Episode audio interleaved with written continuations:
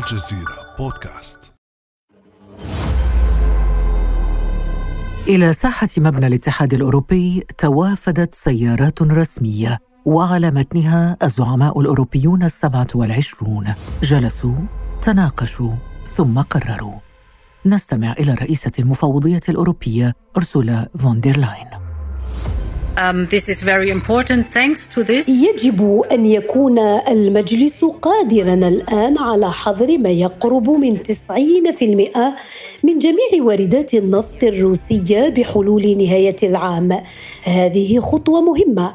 أما نسبة 10% المتبقية في هذا الصدد فسوف نعود إلى مسألة 10% من نفط خط الأنابيب. ويرد الرئيس الروسي فلاديمير بوتين محذرا إن محاولات الدول الغربية إقصاء موردي الطاقة الروس والبحث عن بدائل ستكون لها تأثيرات كبيرة على الاقتصاد العالمي. عواقب ذلك ستكون مؤلمة جدا خاصة لأصحاب تلك السياسة أنفسهم. من المثير للاهتمام هنا أن الدول غير الصديقة لروسيا تدرك أنه ليس بإمكانها تجنب الاستيراد من موارد الطاقة الروسية. فهل يمكن للأوروبيين الاستغناء عن النفط الروسي؟ وما هي تداعيات مقاطعة النفط الروسي بالنسبة للطرفين الروسي والغربي؟ وما تأثير القرار على قدرات موسكو العسكرية؟ وما البدائل المطروحة أمام روسيا وأوروبا؟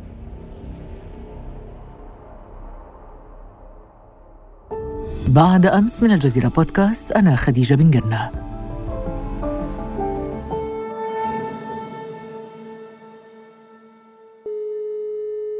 يسعدني أن أستضيف اليوم الصحفية والباحثة المختصة في الشأن الاقتصادي الأستاذ إبراهيم الطاهر. أهلا وسهلا بك أستاذ إبراهيم. أهلا أستاذة خديجة وتحياتي لحضرتك وللسادة المستمعين الكرام. أستاذ إبراهيم طاهر لو بدأنا هذه الحلقة بلغة الأرقام لنتحدث عن حجم التجارة بين روسيا ودول الاتحاد الأوروبي في مجال النفط ما حجم التجارة النفطية بينهما؟ نعم الحقيقة حجم العلاقة بين روسيا والاتحاد الأوروبي هو لو نظرنا ليه بنظرة عامة بنلاقيها العلاقة معقدة جدا وهذه العلاقة المعقدة نتيجة للأرقام المخيفة لحجم التبادل بين روسيا والاتحاد الأوروبي. لو حضرتك بصينا للأرقام 2021 هنلاقي إن إجمالي حجم التبادل التجاري بين روسيا وأوروبا وصل ل 275 مليار دولار.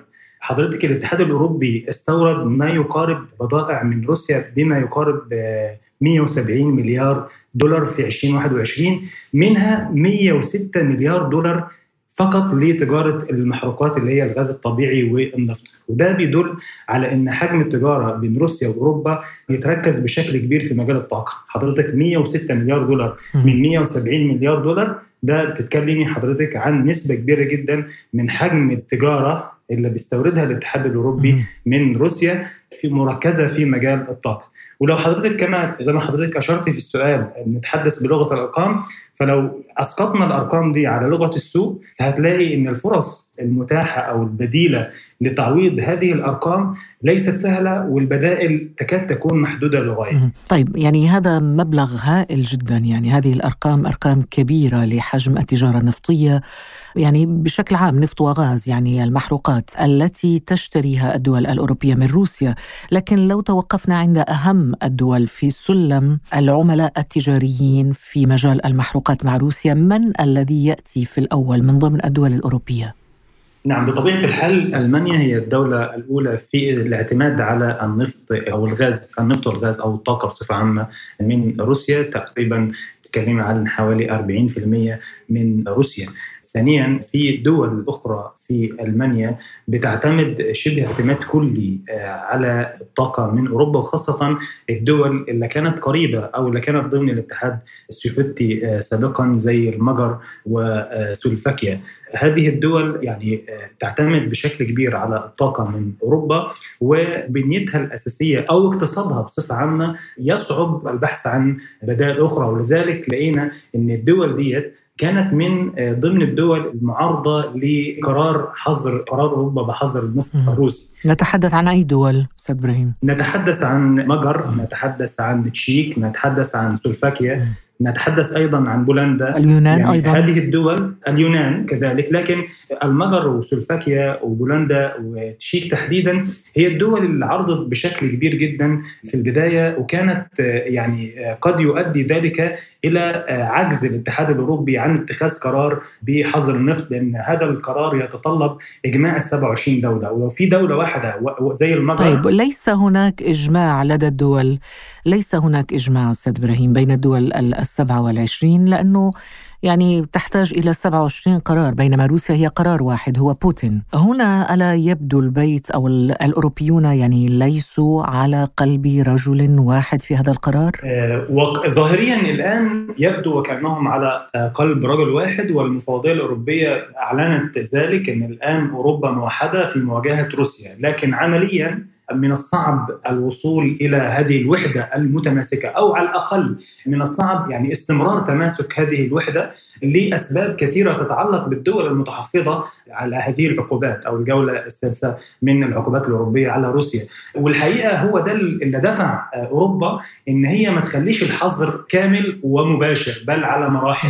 يعني خلته مرحله 70% ف 90% و10% تركتها لوقت لاحق بعد نهاية العام المقبل. وبالتالي هي الآن نحن في مرحلة اختبار لهذه الدول. ولدرجة أن وصلت إن رئيس رئيس وزراء المجر وصف هذه العقوبات بأنها قنبلة ذرية بالنسبة لبلاده.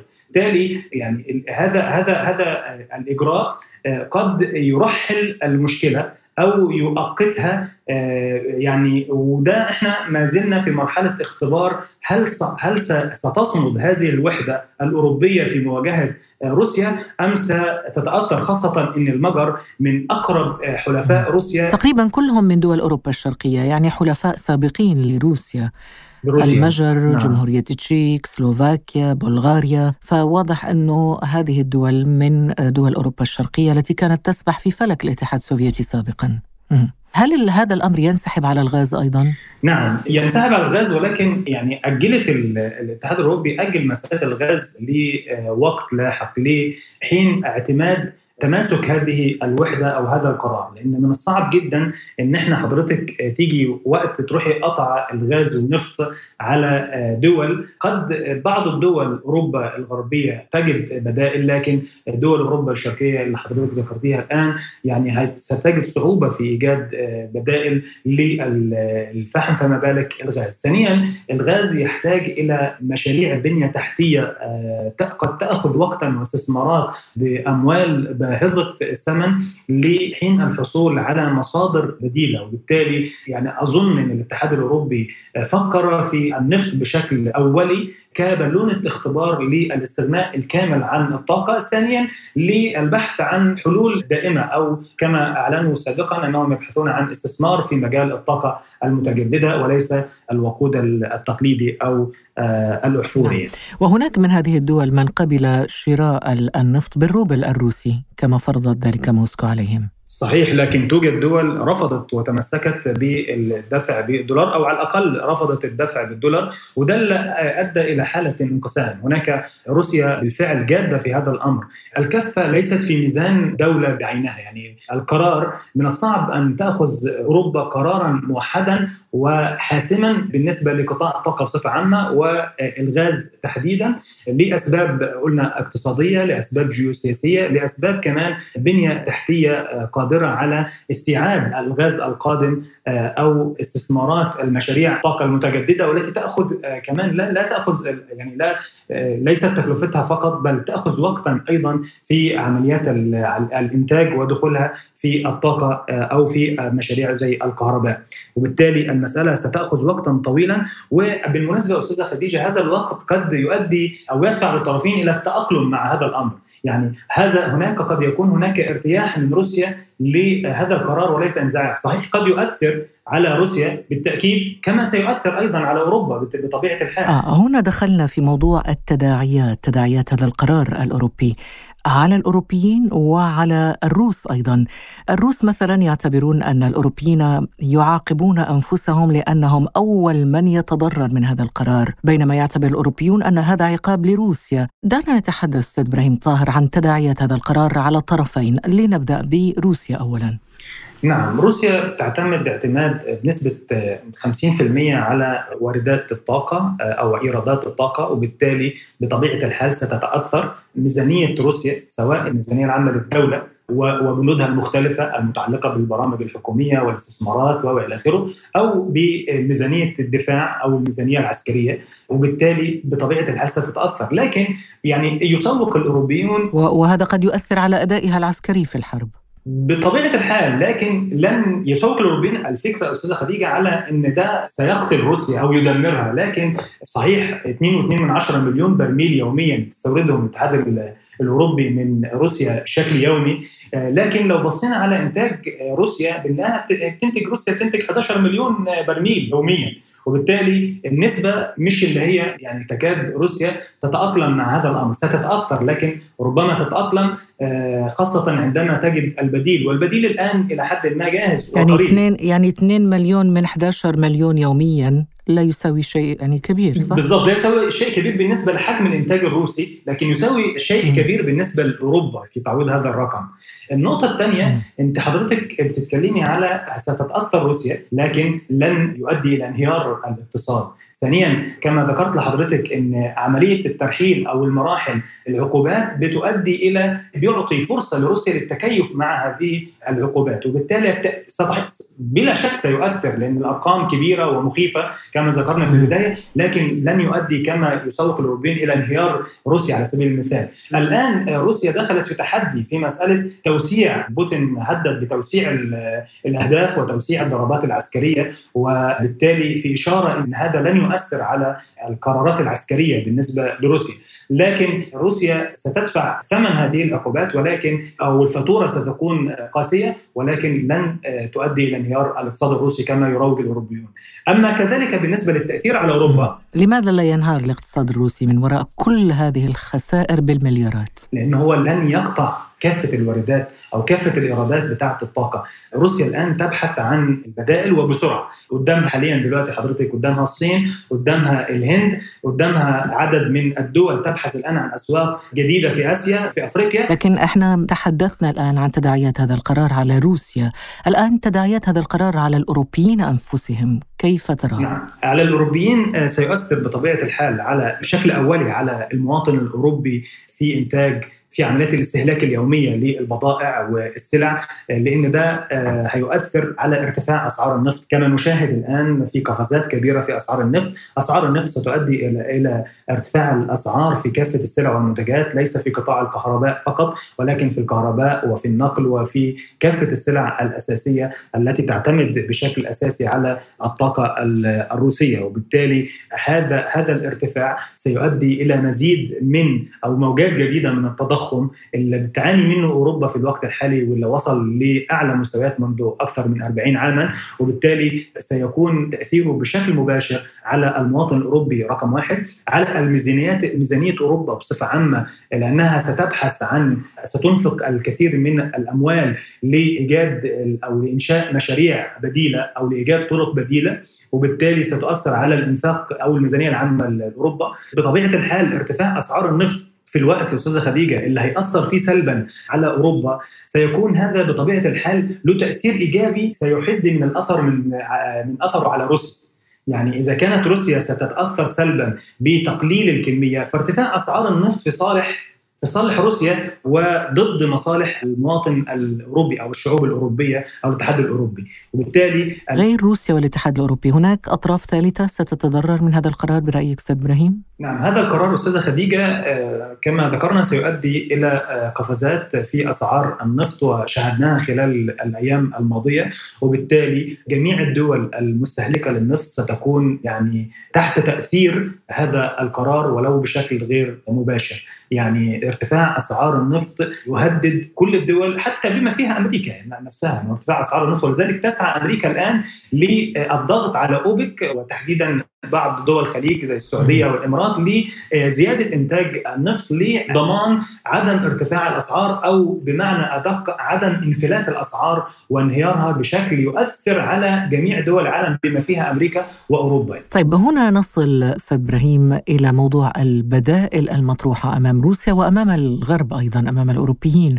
طبعا استغناء دول الاتحاد الأوروبي عن النفط الروسي بشكل كامل يطرح مسألة حيوية على الجانبين وهي البدائل المتاحة أمام كل طرف للحصول على أسواق جديدة بالنسبة لموسكو وللحصول أيضا على موردين أو البحث عن موردين جدد بالنسبة لأوروبا، لنبدأ بروسيا، ما هي الأسواق البديله أمام روسيا برأيك؟ بطبيعة الحال آه، روسيا ستبحث عن حلفائها والأقرب لها فيما يتعلق بالعلاقات الاقتصادية والتجارية وأقرب دولتين لهذا الأمر هي الصين والهند والصين والهند من أكبر مستهلكي النفط على مستوى العالم وبالتالي قد تكون هذه الدول في صدارة قائمة البدائل بالنسبة لروسيا الصين والهند آه، تحديدا وهما دولتين من أكبر مستهلكي النفط على مستوى العالم وبالتالي يعني بدأت روسيا وأبدت الصين رغبة في استيعاب هذه الكمية من النفط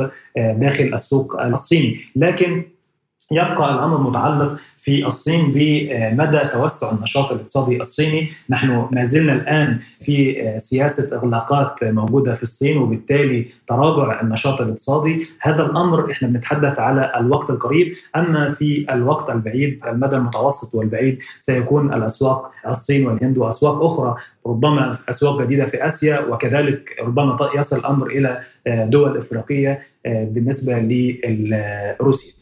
نعم طيب بالنسبة للأوروبيين ما هي برأيك المصادر المتاحة أمامهم أو البدائل المتاحة أمامهم لتعويض النفط الروسي؟ الحقيقة ال ال ال اليومين اللي فاتوا آه، لقينا يعني تصريحات من مسؤولين أوروبيين آه، واخرها كان تصريح وزير المالية آه، الفرنسي كان اتكلم عن إن هم الآن بصدد إجراء مباحثات مع مع الإمارات لتعويض إمدادات النفط الروسية. ده كان تصريح رسمي لوزير المالية الفرنسي لإذاعة أوروبا 1 وقبلها كان هناك محادثات مع السعودية. وبالتالي أظن آه، يعني آه، وكان هناك أيضا محادثات على مستوى قطاع الغاز مع قطر ومع كوريا الجنوبية. وبالتالي آه، الآن أوروبا بدأت في محادثات جادة وسريعة مع الدول المنتجة للنفط والغاز لتعويض الامدادات الروسية لكن هذه سيكون لها تكلفة أكبر من النفط أو الطاقة الروسية.